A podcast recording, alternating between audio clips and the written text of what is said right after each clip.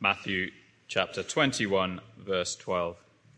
And Jesus entered the temple and drove out all who sold and bought in the temple, and he overturned the tables of the money changers and the seats of those who sold pigeons. He said to them, It is written, My house shall be called a house of prayer, but you make it a den of robbers. And the blind and the lame came to him in the temple, and he healed them.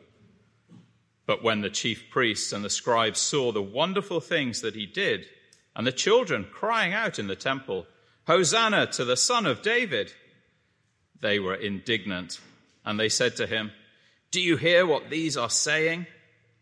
And Jesus said to them, Yes. Have you never read, Out of the mouth of infants and nursing babies, you have prepared praise?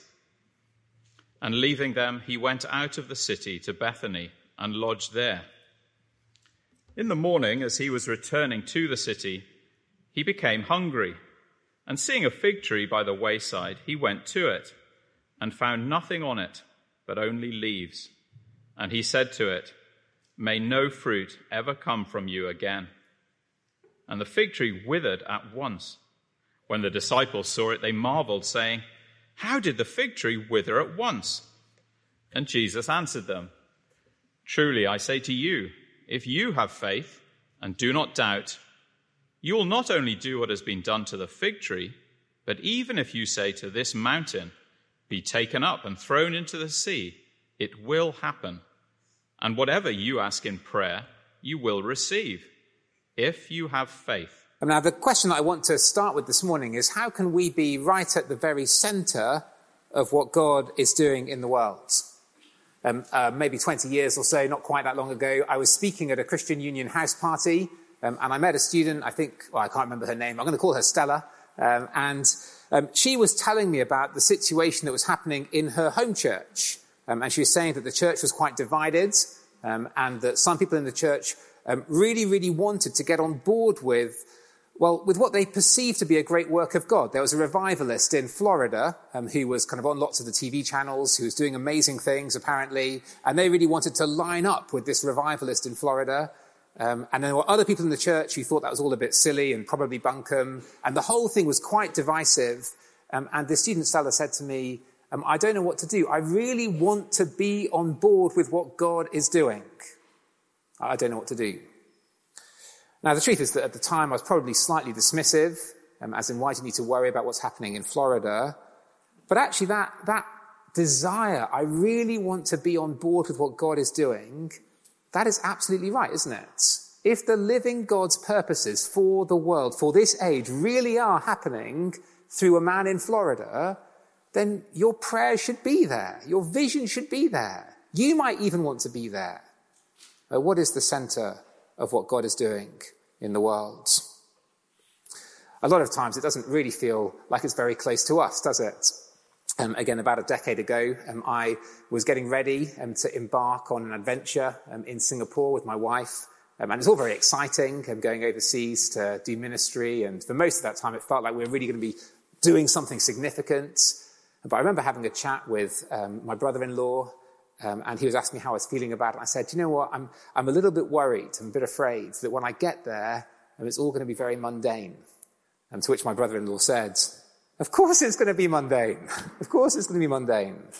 And the fact is that most ministry, most of the time, does feel very mundane, doesn't it? Maybe in some places particularly. Are people meeting in a village hall, um, hearing an average talk, and then drinking bad coffee out of a styrofoam cup and eating bad biscuits, is that really the heart of what God is doing in the world? If you need to be, if you want to be where God is really working, where do you need to be? Well, Matthew's purpose in his gospel is to persuade us that if we are in the business of making disciples of the Lord Jesus Christ, we are right at the bullseye of what God is doing in the world. But that's true of every passage in Matthew. The whole of this gospel is driving to the Great Commission to go and make disciples of all nations. But I think it's especially true here this morning. Uh, because in Matthew chapter 21, Jesus goes to the epicenter of all of God's purposes in the world up until that moment. And actually, he changes everything. Uh, Matthew chapter 21 and verse 12. And Jesus entered the temple. It's a really significant moment.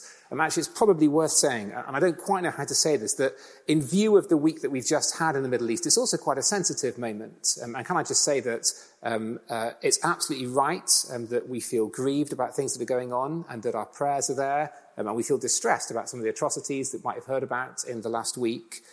Um, but I also want to say that we need to be careful that we don't let our sort of feelings about what's happening there now um, get in the way of listening carefully to what the Lord Jesus is showing us here in Matthew um, about God's purposes for the world um, and where things are going. Um, and so I just say that just in case that does get in the way, um, let's try to listen carefully to the Lord Jesus. It's a sensitive moment, perhaps now. It's, it's certainly a significant moment. Jesus entered the temple. Uh, the way that Matthew has told the story of his gospel, um, Jesus has not yet been to the temple um, up until this moment through the whole course of his public ministry. We've been building up to Jesus' arrival in Jerusalem for a while, ever since chapter 16. Um, and now um, he's not just in Jerusalem, he's in the epicenter. Um, the temple in Jerusalem, it was the, the most important building in the city. Um, actually, it's probably the most important building in the ancient world. Um, it had been the center of God's purposes for a thousand years. Now let's imagine that you divide the history of Israel into three main phases, and they can all be defined with reference to the temple. Uh, phase one, uh, the thousand year, the, the, the, the 600 years before the exile, uh, where this building was the place where God dwelt on earth, uh, the place where heaven and earth met. If you wanted to touch heaven, go to this house.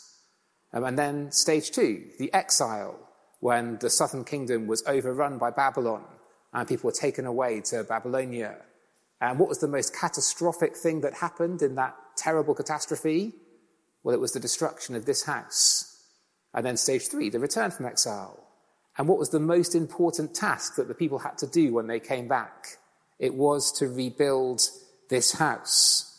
This temple had been the center of God's purposes for a thousand years. And at the moment that Jesus went into the city, maybe you don't know this, at the moment that Jesus went into the city, it had just recently been renovated.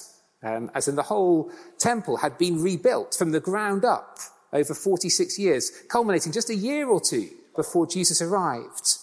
And so it was looking bigger and better and shinier than it had done for centuries. If there was a heart to God's purposes on the earth, it was here. And then you get the shock. Jesus entered the temple and drove out all who sold and bought in the temple, and he overturned the tables of the money changers and the seats of those who sold pigeons. He said to them, It is written, My house shall be called a house of prayer, but you make it a den of robbers.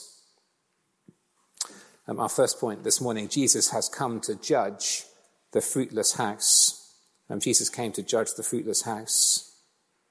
It's important to see that um, this is about judgment um, and not just about cleansing. Um, the ESV Bibles that we have in front of us, and I guess lots of uh, Bibles, will put the little subheading for this bit Jesus cleanses the temple.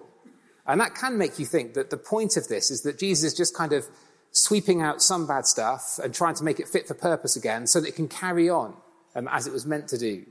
Maybe imagine that this is Jesus with a great anti capitalist protest. Get the bankers out of the temple, and the place will be able to function properly again. Um, I, I, grew up going to a church where it was always slightly awkward when we came to this passage. I do remember this um, as a teenager um, of the sermon denouncing the very idea that you'd have buying and selling in the place where you were meeting to, to pray to God and to praise his name together. And you could see everybody's eyes just drifting to the back of the room and to the bookstall that was ready to pursue a raging trade as soon as everything stops. Um, listen, what Jesus is doing here is much more radical than cleansing the temple.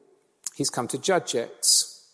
And first of all, there's what he does in verse 12. Jesus entered the temple and drove out all who sold and bought in the temple, and he overturned the, table of the, the tables of the money changers and the seats of those who sold pigeons. Uh, the trouble is that those things are things that, well, precisely where you located them, we'll come back to that in a minute, you had to have those things for the temple to function as a temple at all.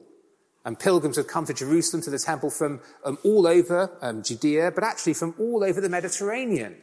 Um, and they'd come with their local currencies, but they needed to be able to pay for um, things in the temple shekel, which means they needed money changers. And they came from all over the Mediterranean. And do you know what? It's really hard to drove cattle from Rome to Jerusalem. It's basically impossible. And so they'd bring money so they could buy animals to sacrifice when they got to the temple. There's nothing wrong with the fact that they're selling animals in the temp- uh, near the temple, and nothing wrong with the fact that they are changing money there near the temple. Um, actually, by turning over those stalls and driving out those people, Jesus is putting a stop to the sacrifices altogether. He's stopping the temple from functioning as a temple, at least symbolically. And then there's what he says, verse 13. It is written, my, I mean, it's extraordinary that he says that, isn't it? My house, my house shall be called a house of prayer, but you make it a den of robbers. And last week we used the Pitch Perfect tool and realized that, like Anna Kendrick, the key to understand what Matthew is doing here is to see that these are mashups, um, two Old Testament tunes that have been put together. Um, and the same is true here, um, that um, Jesus is quoting two passages from the Old Testament and smushing them together um, Isaiah chapter 56 um, and Jeremiah chapter 7. And Isaiah 56, um, my house shall be called a house of prayer, look forward to God's great ultimate purpose for the temple.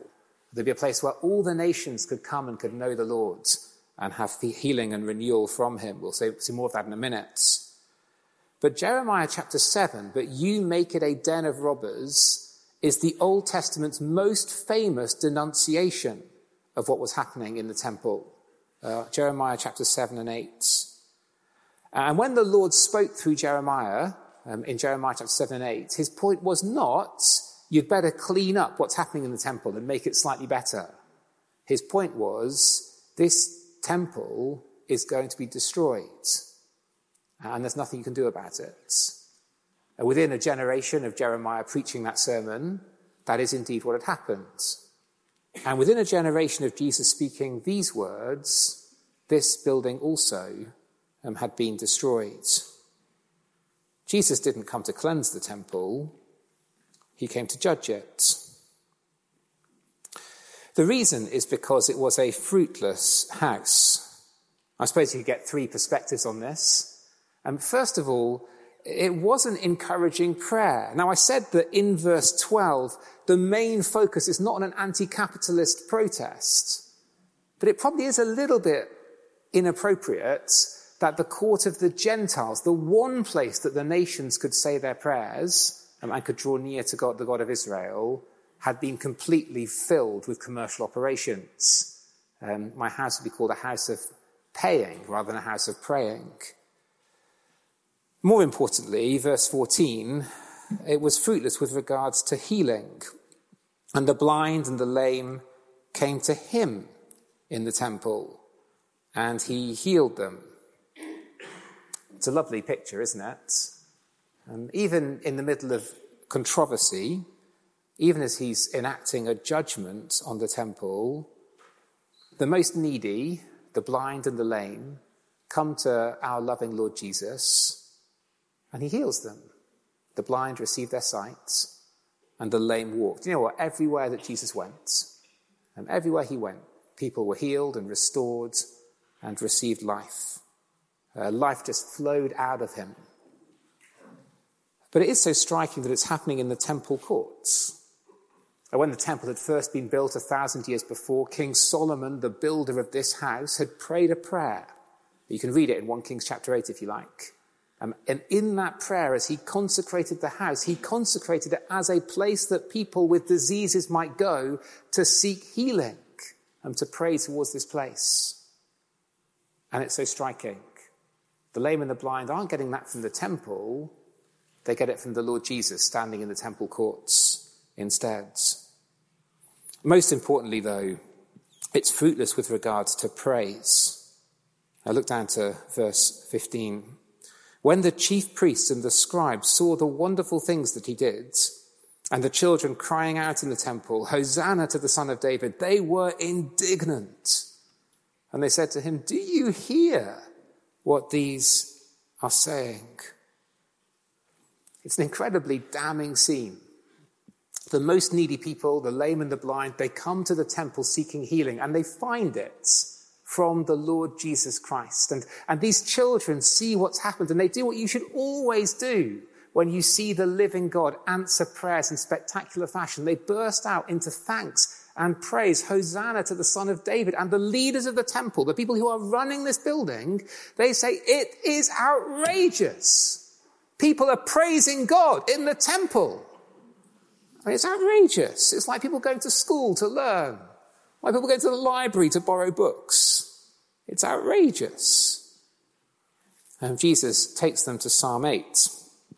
Yes, he says, have you never read, out of the mouth of infants and nursing babies, you have prepared praise. The point of Psalm 8 is not to describe the purpose of the temple. And the point of Psalm 8 is to describe the purpose of children and the purpose of humanity, and in fact, the purpose of the entire creation. And those three things. And what is the purpose of children and humanity and the entire creation? It is that people would praise God. That is the whole purpose of the human race, is that the earth would be filled with people who will therefore make sure that the earth is full of the knowledge of the glory of the Lord as the waters cover the sea. That is what creation is for. And that's what human beings are for. And it's what children are for. And it's what the temple was for. And the people running the temple, well, they stop it when they see it. It's very damning. You see, whether it's regard to the purpose of people praying to God, or finding healing, or praising God's name, this was a house that was producing no fruit. And so Jesus has come to judge the fruitless house. Now, now, you might think that this is very surprising, and certainly it will surprise you if you're here this morning with a very vanilla view of the Lord Jesus. I mean, if you have a very vanilla view of the Lord Jesus, guess what? Um, your view needs to be corrected. Um, and so certainly it surprise you if you have a very vanilla view of the Lord Jesus. But it might surprise you anyway. You might think that anybody who had read their Old Testament would be expecting that when the Messiah came to the temple in Jerusalem, it'd be a really joyful thing. This would be a happy homecoming. Uh, perhaps especially if you had been reading the psalm we had last week, Psalm 118, which is a psalm about the arrival of the king in Jerusalem and is a psalm about a happy homecoming. And so maybe you think it's unsettling, surprising perhaps, that when Jesus, who claimed to be the Messiah, came to the temple, that it didn't receive him with arms open and with joy. But the truth is, if you think that, you haven't been reading your Old Testament carefully enough. Because whenever in the Old Testament the Lord draws near to Jerusalem, whenever he comes near to his house, you can almost guarantee that judgment is following in swift order. And if the prophets Isaiah and Malachi teach us anything, it is on the day when the Lord himself comes to Jerusalem, on the day when the Lord comes to his house, it will be for judgment. Oh, that there were one of you that would shut the doors of my temple so that you might stop kindling fire on my altars in vain. The truth is that Jesus was never acting more like God himself than on the moment that his first act in arriving in the temple in Jerusalem um, was to shut the show down and to judge it. It's not really surprising at all. It's exactly how you'd expect things to go on the day that the king comes. But it's still a shock, isn't it? Last week, verse 10, we saw that the whole city was shaken. I said it's like an earthquake. And the thought that this building the heart of the world might not be the heart of the world anymore, well, that is a seismic change. It's like an earthquake. And for a thousand years, the barometer of the relationship between God and his people was what was happening to this house. For a thousand years, when it was functioning, it had been where heaven and earth met, the center of the world. And here it was, reborn, shiny, new, refurbished, just finished, ready to thrive. You might think this is the perfect time for the Lord to show up, to, to fill his newly rebuilt house, and for this building to be the center of God's purposes again. But the truth is that no shine, no polish, no tradition could cover over this one great fact. This was a house that bore no fruit. And Matthew wants us to understand that from now on, if we want to be at the heart of God's purposes in the world, we don't look to that building. Jesus came to judge the fruitless house. Now, actually, I think this is a point worth taking for us. The Jerusalem temple is unique, um, and there really is no equivalent building, um, and there really is no equivalent religious institution um, in any of the structures you'd see around us. But it is a point worth taking. Um, there is no future for any religious institution, no matter how venerable its heritage, or no matter how magnificent its buildings, no matter how central it has been to the work of God in the past.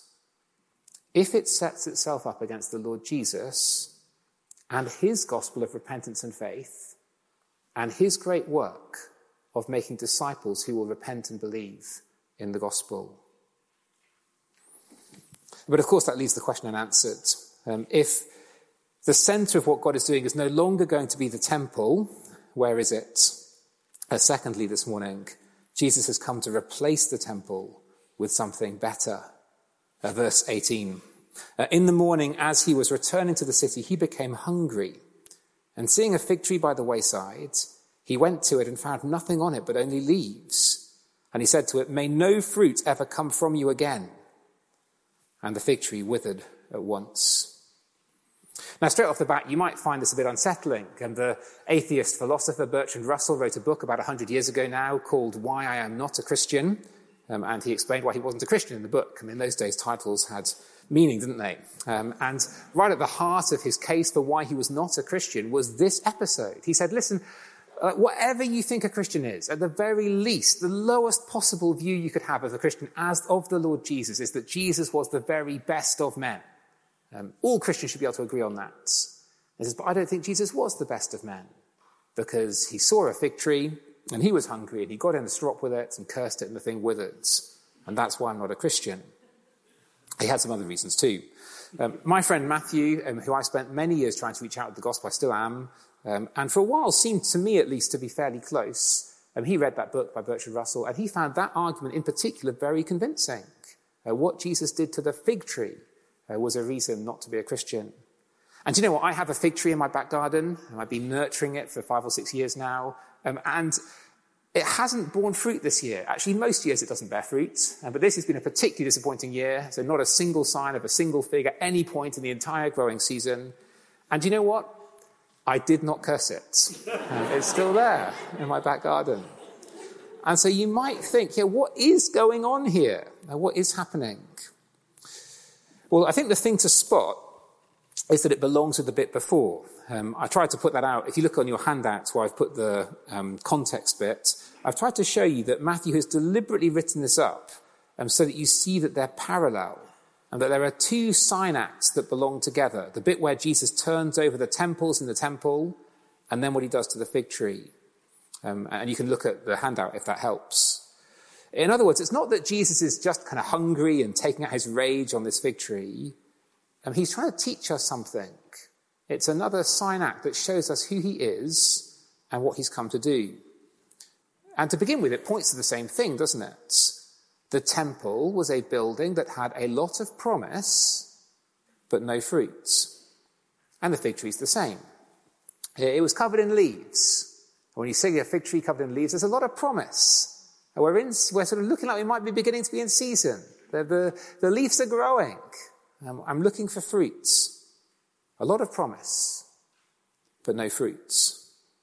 See, what Jesus does to the fig tree is a picture of what will happen to the fruitless temple system.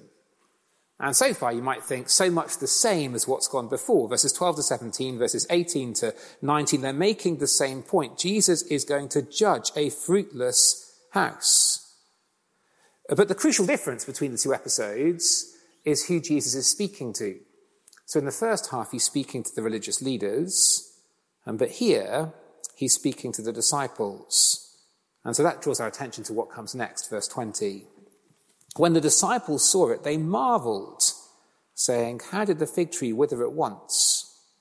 And Jesus answered them, Truly I say to you, if you have faith and do not doubt, you will not only do what has been done to the fig tree, but even if you say to this mountain, Be taken up and thrown into the sea, it will happen. And whatever you ask in prayer, you'll receive if you have faith. It's an extra point, isn't it? This is not just about, it's not just about whether the fruitless house is going to survive. This is about the power of the Lord Jesus and about the power of prayer. Now, it seems to focus in, doesn't it, on the mountain. Um, if you have faith and do not doubt, you'll not endure has been done to the fig tree, but even if you say to this mountain, be taken up and thrown into the sea, um, it will happen. It's possible, and the way that most Christians have read this um, is that this is just a very, very unlikely thing to happen, um, as it's basically impossible to say to a mountain, be taken up and thrown into the sea. Uh, Jesus is saying that you'll be able to do impossible things um, in prayer. Um, and of course, it is impossible. Um, I don't think you've ever, ever tried talking to a mountain um, and telling it to go places. Generally, they're not very responsive, in my experience. Maybe you could try it yourself if you're not sure. Actually, any mountain the disciples would be able to see at that point in time, say to this mountain, it would be at least 35 miles away from the sea. And so not only would you have to be able to persuade the mountain to topple over, but you'd also have to persuade it to do a fairly substantial airlift um, and kind of move 35 miles. That's a lot of Chinooks, I think, um, if you want to achieve that. Um, it, to begin with, it's certainly about being able to ask impossible things. It's possible, I mean, it's possible that the mountain in particular is significant. Uh, maybe he's talking about the mountain that the temple's built on. Um, in which case, I guess that's quite a striking thought, isn't it? That the mountain would not only fall over, but that it would be taken away and moved elsewhere. That's quite a striking thought. Um, but I think it kind of amounts to the same thing. Because at the end of the day, what Jesus is saying is that there will be a way to pray and a way to pray things that are more extraordinary than anything you've imagined so far, even if this temple isn't there anymore. Oh, did you notice verse 13? My house shall be called a house of prayer. Well, imagine that that house is not going to be there anymore. Imagine that it is judged. Imagine that it withers up, that there is no future for that house. Is that the end of prayer amongst the nations? Uh, Jesus says, um, even if you say to this mountain, be taken up and thrown into the sea, it will happen. And whatever you ask in prayer, you will receive if you have faith. You see, the point is that those who believe in the Lord Jesus get something better than the temple. Actually, as you read through the passage, they get at least three things that are better than the temple, um, or three flavors of the same thing. And so we saw that the temple was a place that was failing to bring healing. And we've already seen that Jesus is the one that you go to and receive sight and the lame walk in the temple. And we saw that the temple was failing to produce praise. But as Jesus healed people, the little children praised, Hosanna, and gave thanks to God. And now here's a third thing. The temple is a house of prayer, but the nations aren't praying there. And Jesus says to his disciples, and whatever you ask in prayer, you will receive if you have faith. Those who believe in the Lord Jesus get something better than the temple. Um, insofar um, as Jesus' people, um, his disciples, ask even the apparently impossible, they'll be heard because he is the great house of prayer. And so Jesus has come to replace the temple with something better.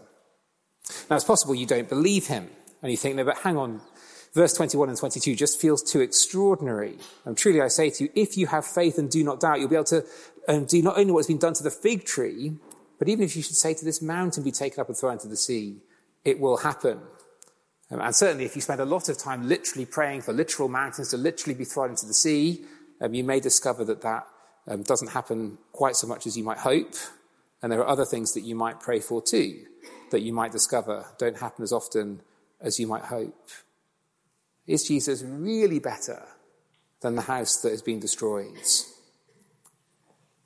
But of course, Matthew wants us to see that what is accomplished by Jesus and by his disciples leaves the temple in the shades. He wants us to understand that what is accomplished by Jesus and his disciples with respect to what the temple was for leaves the, tem- the temple in the shades. And so all over the world, as his disciples go out to make disciples of all nations, people are receiving spiritual sights. And all over the world, people are drawing near to God in prayer. And the nations that couldn't pray in the court of the nations, praying to the living God, the God of Israel, in every nation, as disciples are made and the gospel goes out.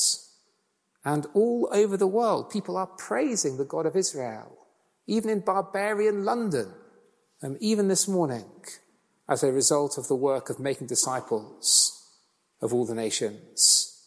If the disciples were shocked at the power of Jesus' words against a fig tree, well, Jesus wants to say to them, You haven't seen anything yet. What is going to happen through you and through your believing prayers and the people who believe in me is going to leave the temple completely in the shades. Jesus has come to replace the temple with something better himself and the people who draw near to God through him.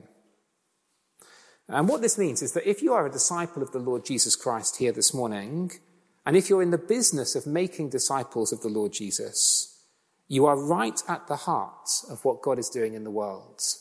You see, the heart of what he's doing is not in Jerusalem, and it's not the temple. You are the epicenter, right at the heart of what God is doing in the world. So I think of my friend Stella that I mentioned at the beginning. And she was right to want to be on board with what God is doing. And I was right to think she didn't need to go to Florida. Because the fact is that wherever and people are praying in the name of the Lord Jesus and making disciples of the Lord Jesus, be it ever so mundane and ever so boring, that is right at the heart of the great work of God and doing something that the temple could never achieve, establishing prayer and praise the glory of God amongst the nations and giving life. Imagine that you're here as a student. Perhaps this is the first time that you're with us. And maybe you're choosing a church and you think, I want to choose a church which is going to be right at the heart of what God is doing. Now, that's a very sort of zealous and spiritual thing to think, isn't it? I want to choose the church which is right at the heart of what God is doing.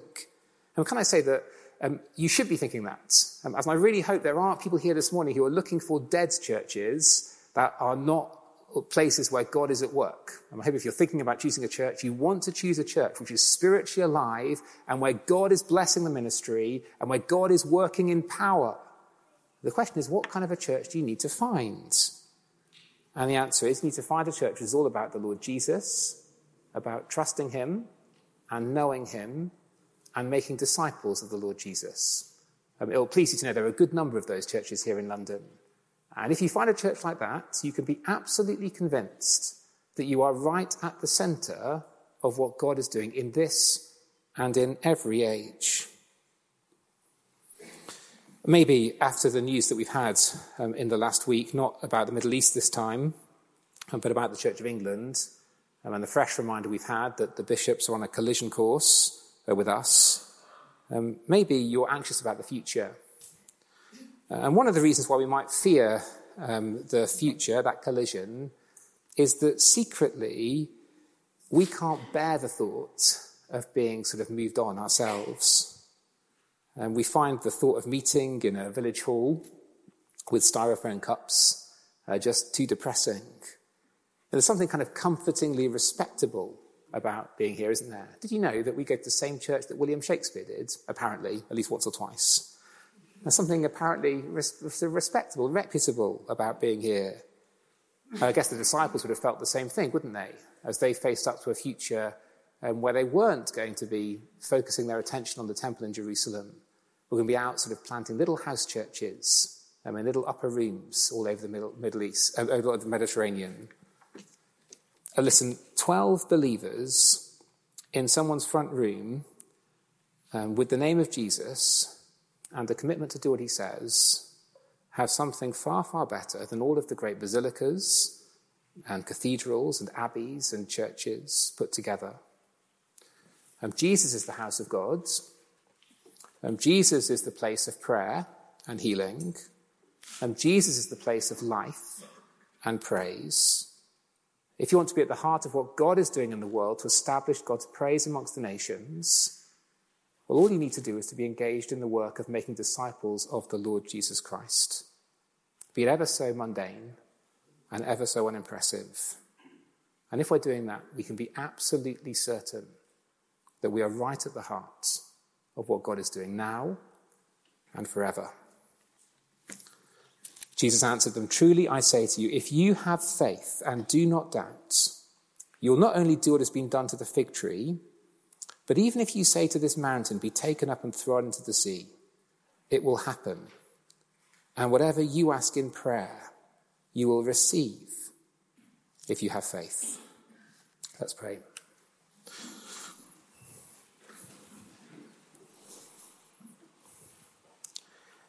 Heavenly Father, we want to praise you so much for the living Lord Jesus Christ and for the great work of the gospel um, that he has given us. Uh, we want to pray that you would help us to see that where disciples of the Lord Jesus Christ are being made and baptized into your name, um, that there something is happening, that everything that came before the Lord Jesus only foreshadowed. And we want to pray that you'd help us to see that as we know the Lord Jesus and as we seek to make him known, we're right at the heart of what you are doing in this age and in all the ages to come.